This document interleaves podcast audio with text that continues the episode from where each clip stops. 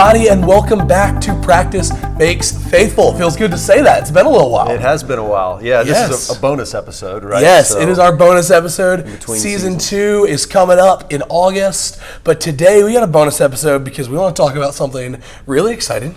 Is that Paul wrote a book? Yeah, yeah. and We talked about this a little bit at the end of the, the last season, but um, we've had a development since then, and Yes. that the the actual the audiobook version of that has been released. all so of us, give you a little preview of yeah. that in, in a minute. For all of us Audible people, this is good news. I was listening to that today. It was a great time, loving it so far. it. But um, Paul, you wrote a book called The Way Back. What what is this book all about? Would you just give us like a couple sentence summary? Yeah, so if I could go kind of the subtitle, the subtitle gives a little bit of the idea of what the book is actually all about. It's, it's about repentance, the presence of God, and the revival that the church so desperately needs. And so I, I do believe that, especially the North American church, we need to experience a revival, but that only comes by experiencing the presence of God. And really, that is kind of what all of this book is about. How do we get to the place where we can experience the presence of God? Well, it begins with repentance, coming from our way back to God's way. Um, that's where we start to experience His presence, and out of experiencing His presence is where revival or renewal or awakening comes. And I, I think we're at a place in time where where we really desperately need that. So that's really that's the heart behind the book. You know, looking around, if you if you look around, you know, it, you don't have to watch much news to see. Um, we're living in a time where, where brokenness is evident everywhere. So we're all looking for some sort of healing. How can we get to the place? What are the what are the answers to the problems that we face in society? And again, as we've said many times, I mean this is not a new thing, but we need to find uh, you know different and fresh ways to say it. Sometimes that Jesus, in the end, is the answer to our problems. I mean, we believe that to be true. He's the way, the truth, and the life. Um, so that's what this book is about. That Jesus is the way, and God provides us a way back to to living in the way of Jesus. Awesome, man. I know Paul provides just some great insight in this, and I, man, I'm loving it. Loving what I've read so far, and looking forward to diving deeper into this. So, like you already said, we want to give you all a little preview of what this is all about, and I want to really encourage you to go out and get your own copy. Uh, whether you want to order the hard copy from Amazon or get it from Audible if you want to listen to it, whatever. But check this thing out. This is awesome. And I did want to ask you before we go to that, Yeah. before we preview that, Paul, like, what led you to write a book? Like you're a pastor, like you could preach this instead of Right. sermons. Like, why'd you Yeah. decide to write So this why did I decide in a to write book? a book? Um, you know, I think um, the, the written media is still very powerful. The written form of Yeah. communication is still very powerful. It allows people to digest things on their own time, their own pace. You know, I've had some, uh, you know, it, to, to be quite honest, you, you could read through this book, and the Audible uh, version of the book is only three hours. You could read through the book and, uh, you know, all the way through the, the appendices as well, in probably roughly four hours if you wanted to. Um, but I've heard from a lot of folks who've gone through and read it that said, you know, they've taken a day to digest each chapter, and some that have Yeah. gone back again and worked through it again. And so the book gives the opportunity to do that. The same thing with the Audible version. It allows you to do it at your own pace as opposed to me preaching through something and you trying to have to figure things out as we go. You don't have to take notes because it's all in there. So your notes are all there in the, in the book format. I created the notes into a book for you. So, you know, I think I think that's the reason behind that is, you know, you can reach so many more people. It allows people to digest it at their own, at their own pace. It allows people to take a copy of the book. You know, I've had several people who've purchased three, four, five copies and say, I'm going to give these out to different Yeah, people that, yeah. that I know that, that may sit down and, and, uh, and read this for themselves uh, when they have the opportunity. So really, I think that's the, the reason for the book. Love that.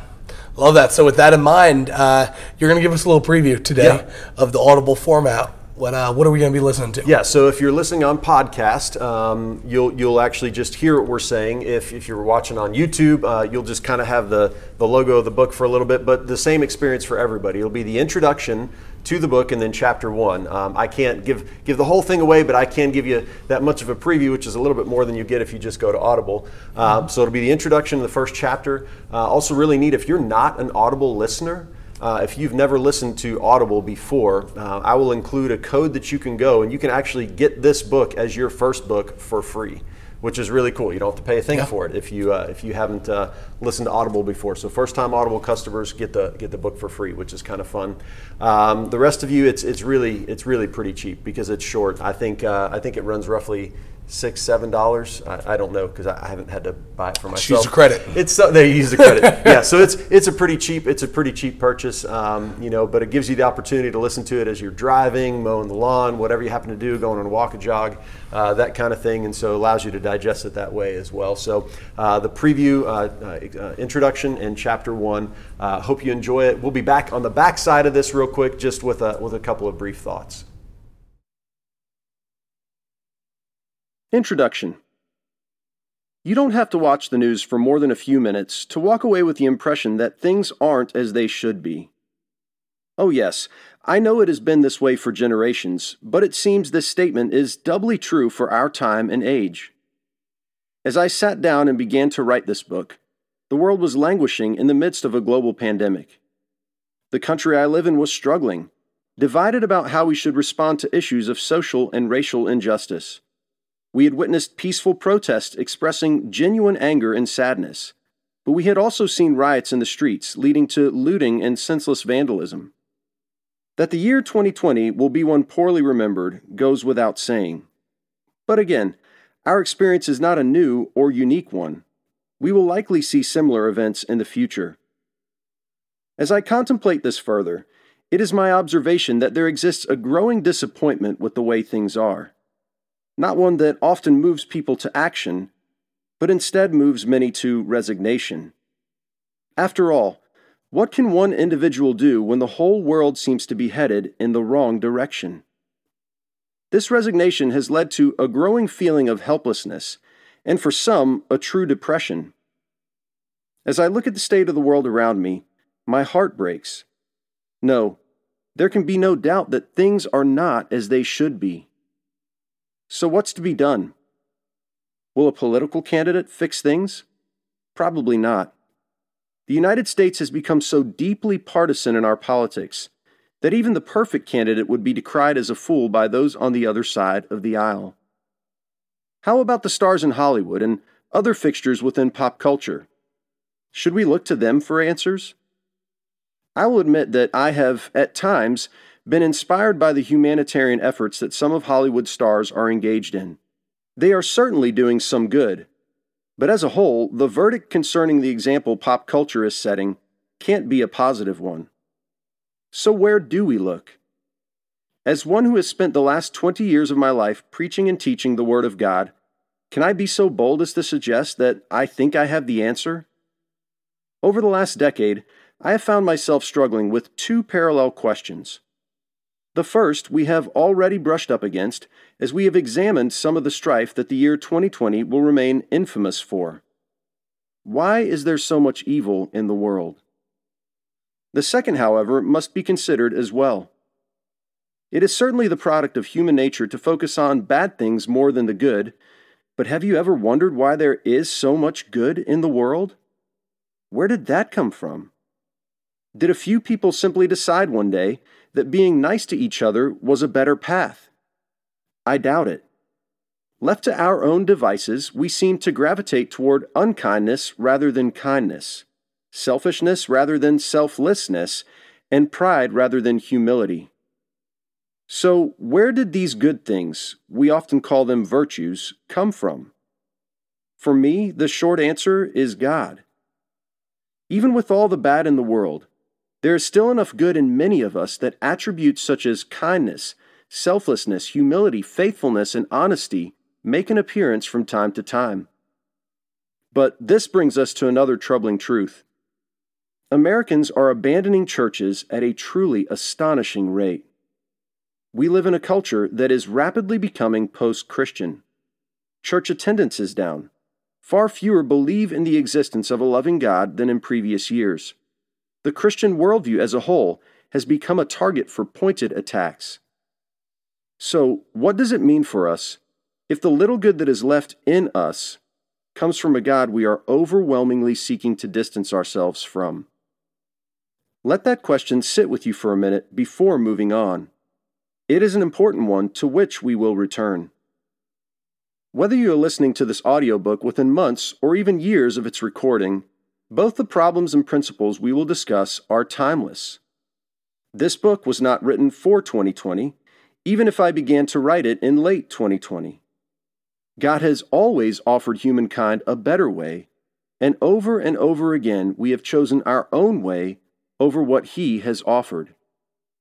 This short book hopes to address what I see as a deep and real need, both individually and communally, to reconnect with and return to the God who is responsible for the good in this world. The good news is that He promises to return to those who turn from their ways and once again embrace His way of living. Turning from our own ways to return to God's way is what the Bible calls repentance. It is critical that you catch this promise that is made consistently throughout the pages of Scripture. Those who truly repent will experience the presence of God. It is my prayer that as you continue to listen, you will come to see that the God of creation offers the solution, the only solution to the brokenness, division, and hopelessness so many are experiencing today. Chapter 1 The Case for God. At this point, you may be wondering something along these lines. I thought I picked up a book about repentance. Why begin by making a case for God? To explain our starting point and the rest of the journey ahead, I'll give you some imagery that will create a helpful analogy. Suppose you were standing at the bottom of a mountain looking up. At the top of the mountain lies your destination. There are all sorts of reasons to get to the top the view, the change in perspective, the sense of accomplishment, and so on. But the journey to the top isn't a straightforward one. No one, after all, sets out to climb a mountain by charging a direct line to the summit. So, how do you climb a mountain? Well, for starters, you begin by looking around to get an understanding of your current surroundings. It's possible the best way to the top will be found by navigating a winding mountain road. Maybe the best way to the top is a narrow and twisting path set with multiple switchbacks. Even if you choose to take a more direct route, for example, by using climbing gear, a rope, harness, and carabiner, you are guaranteed to discover that the path to the top won't take the shape of a straight line. While a winding path may not be the shortest way to the top of the mountain, it is often the best route. So it will be for us. The path to our destination is a strategically chosen one. But here's a promise I want you to hold on to. For all who choose to navigate this mountain's circuitous route, the view at the top, the change in perspective, will make every step of the journey well worth it. Who is God? Let's start with this question Who is God? If you ask an atheist, he will likely tell you that God is a figment of the human imagination, invented to provide comfort and perhaps even an attempt at answering some of the questions science has left unanswered to this point. If you ask an agnostic, she might tell you that there is simply no way of knowing who God is or whether he exists. Ask a Buddhist, a Muslim, a Hindu a Christian or a mystic, and you will receive very different answers as well. For the sake of our discussion, however, we will concern ourselves primarily with the God who reveals himself in the pages of the book we call the Bible. After all, this is the God who calls people to repentance. So, who does the Bible say God is? Since the writers of Scripture make the claim that God Himself inspired their words Maybe a better question is how does God present himself to humanity by the message he has shared with us? To get to that answer, we will open the pages of Scripture to the first book of the Bible, Genesis. As we do, we will find that God presents himself as one who has existed before creation and outside of creation. Now, I know that is a big claim, but it is intended to be exactly that big Genesis 1 1 commences with the words, In the beginning, God created. In other words, there was a beginning to all that has been created. God was there at the beginning, and He was the force behind all that began to exist. No matter how many times you may have considered these claims, stop and ponder them again for just a moment. There are many explanations for how creation came to be. It's a fair guess to say that the number of explanations to the question about the origin of creation are equal to the answers to the question, Who is God? Logically it stands to reason that your view of God will directly influence your view of how creation came to be. With that in mind, let's spend a little time thinking about the implications of the claim made in Genesis 1 1. If, in the beginning, God created, then everything we see exists as a result of the creative ingenuity of the God of the Bible. Imagine standing on a beach, watching the waves roll in, reaching the breathtaking view at the summit of a mountain at the conclusion of a hike, holding a newborn child who has just drawn her first breath. All of the wonders we can observe with our senses, God is the reason all of these exist. The narrative of Genesis 1 goes on to describe the order of creation. God first created the heavens, then the earth. He created light. He separated the water from the dry land. He called all of the earth's vegetation into being, and then he created the division of day and night. In the fifth and sixth movements of creation, God placed fish in the sea, birds in the air, and other creatures on the land. God was pleased with what he had done, but something was missing. It is in this moment that God seems to have looked inward. Out of his own image, he created humanity, first Adam, then Eve. Up to this point, God had been pleased with all he had created. But in this moment, God was more than pleased.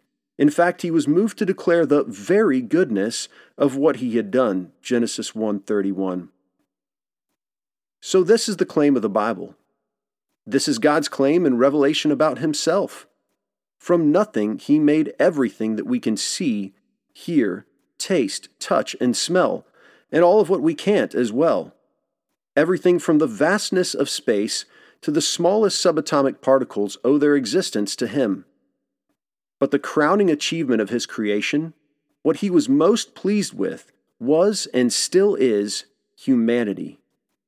There is much contained in the idea that God created humankind in his own image, much more than we can cover in this short book. Suffice it to say that on some level, you and I and everyone we come into contact with bear upon our very beings an imprint of the Creator God. More big statements. Your view of God will shape your life. Yes, I know this is another big statement. But if you allow yourself to think about it for a minute, you will likely agree. If you believe there is a God who is responsible for your existence, you will probably ask yourself questions such as What does God ask of me? What do I owe to the God who made me in his image? What does God think of me? If you don't believe in God, you may think questions such as these are foolish or even pointless. But these are fair questions to contemplate, even for those who don't share a belief in God. If you struggle with believing in the kind of God I have been describing, I will ask you to humor me for just a minute as we work through a few questions. What if there is a God, as presented in Genesis 1, one who is responsible for all of creation? Would he have the right to ask things of those he created? Would we owe something to this God who made us in his image? Should we wonder what he thinks of us?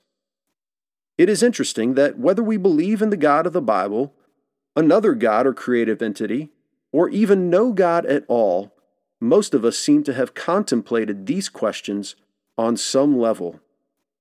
How we react to the answers we arrive at is what tends to set us apart.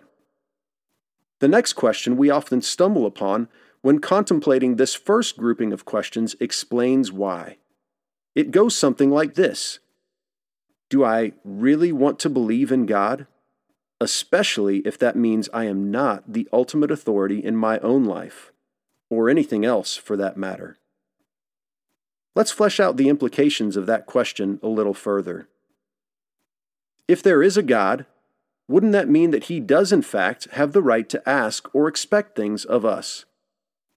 If this God were responsible for our existence, wouldn't we owe something or possibly many things to Him as a result?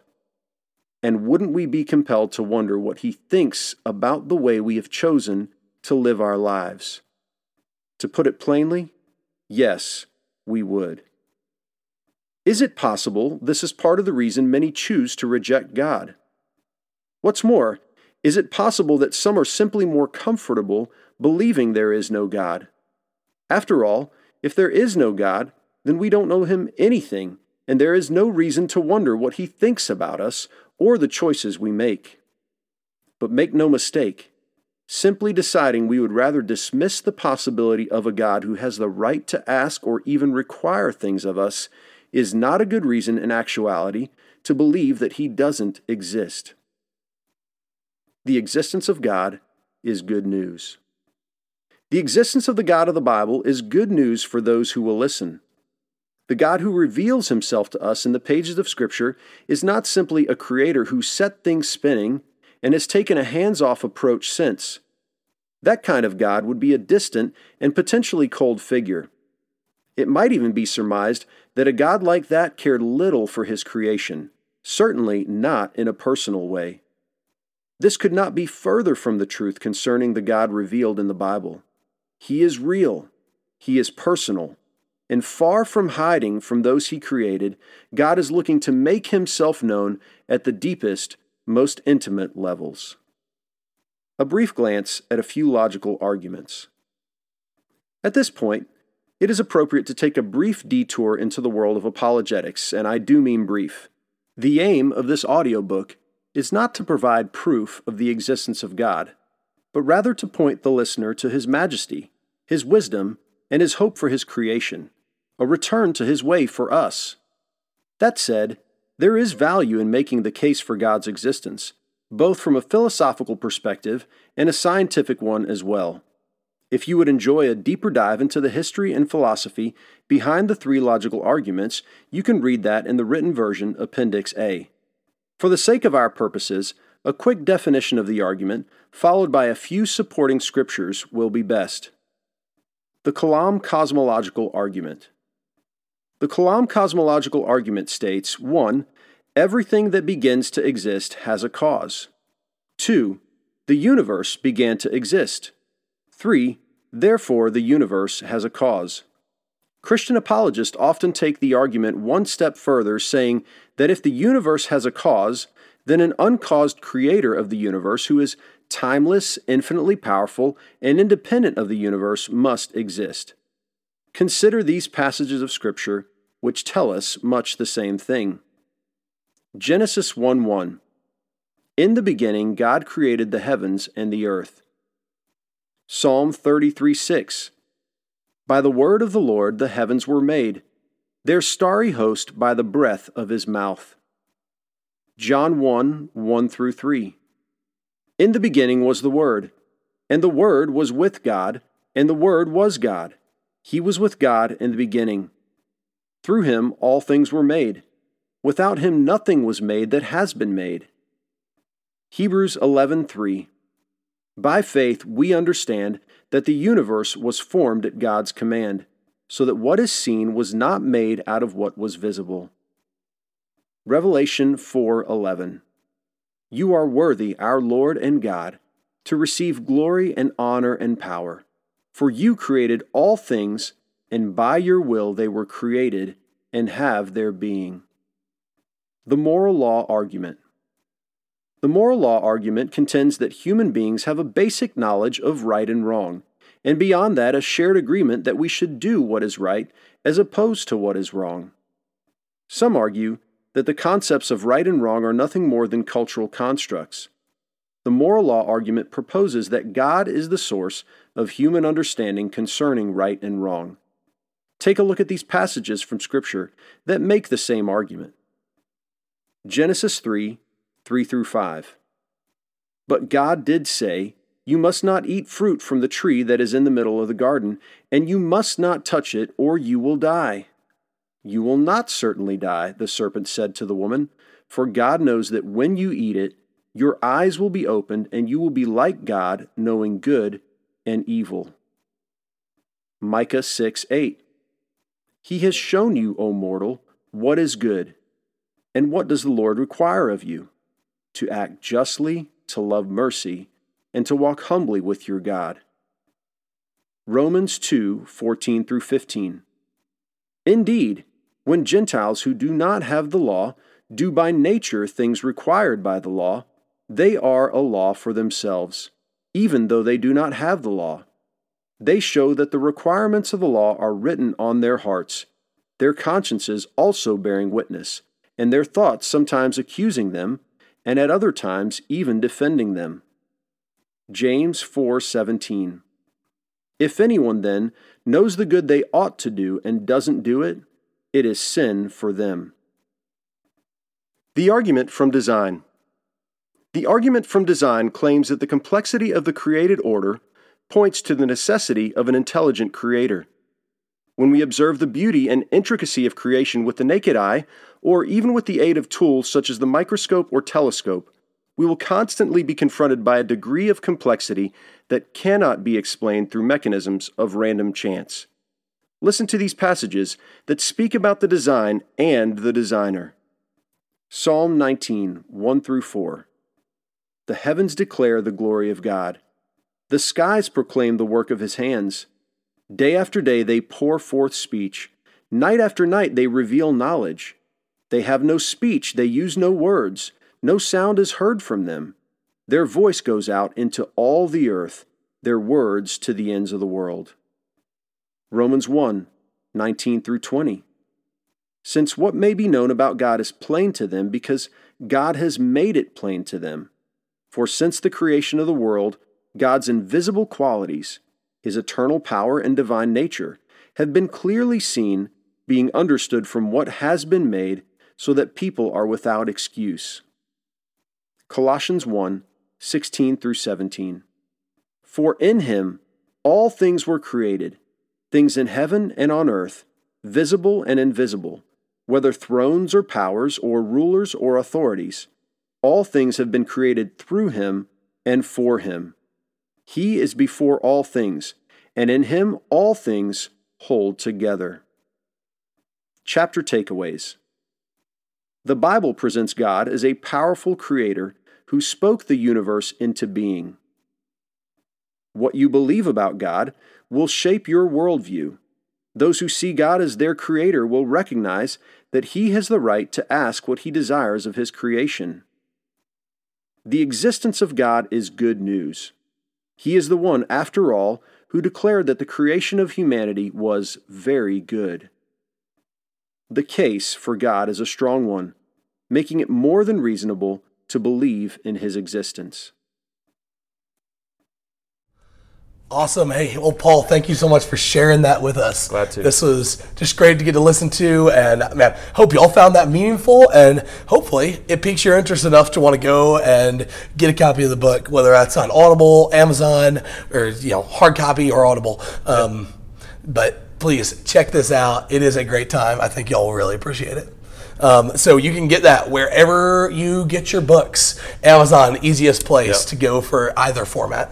Yeah, right. I mean, Amazon, Barnes and Noble, all those uh, carry it. Um, you can go to the publisher Westbow if you want, but really Amazon is kind of the easiest because there you can get it uh, hard copy, you can get the digital copy ebook. You can also uh, get the Audible version right there as well. So it's, it's all right there. If you want uh, the hardback, which is uh, overpriced in my opinion, but I didn't have a choice in how these things got priced. That was on the publisher.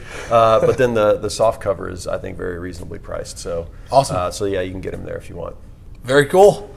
Well, friends, next up we are we are approaching season two of Practice Makes Faithful. We've got a couple exciting things coming up. Actually, Paul is going to be preaching through some of the content of this book starting in August. Yeah, You want to that's say anything about that, Paul? Yeah, so we're going to work through the chapters week by week um, as, a, as a sermon series. So it will be a lot like the book, but also expanding a little bit beyond the book as well. Uh, the target for the book was roughly 30,000 words because, uh, as the initial publisher that I was working with told me, uh, if you go much over 30,000 words, people won't read it anymore. So, um, you know, they will listen to it, Yeah, but yeah. they won't read it. And Yeah. so, uh, so that was the target for the book. Um, but but there's additional material that we'll have for uh, for the message series as well. And so, looking forward to walking through that week by week. I think we're going to do some things uh, here at Grace Chapel anyway that allow our small groups to connect with it week by week. The book, by the way, has kind of chapter takeaways that I think will be helpful to use uh, as Yeah. small group tools as well. Rob has told me he's going to work on some things, our discipleship minister, uh, you know, as well that, that will help kind of pair and partner with the book. And so, uh, so it should be a great eight week experience. We're going to end uh, our time together or toward the end of our time together in that uh, eight week experience. Uh, we're going to have a time of um, you know repentance, prayer, and fasting as we come back, return to God, and say, God, what, what are uh, you know, what is it in my way that I'm still embracing where I need to allow my ways to be replaced by your ways to truly live a repentant lifestyle before you? That's awesome. That is awesome. So that all gets started on Sunday, August 7th. Yeah. If you are local, we invite you, come on down, come join us here at Grace Chapel for those messages. If you're not, tune in online, tune into Yeah. our Grace Chapel podcast, check those out. And then following that, season two of Practice Makes Faithful will get started right. on Wednesday, August 10th. right. Our new release date, Wednesday mornings, we'll be dropping the podcast and we're going to be discussing a lot of this content. So it's going to be pretty cool. We're going to be really diving into this. We highly recommend read this so that you can start already thinking about it and uh, we'll dive into this content for this next season. Yeah, It's gonna be looking great. forward to it for sure. Awesome. All right, y'all. Hey, well, we hope to see you Wednesday, August 10th to kick this off with season two. Go ahead, share this with your friends. We highly encourage you. Share this with other people. We'd love to just get the word out about this podcast even more. It'd be awesome. Absolutely. But thank y'all for joining us today. Yeah, see you soon.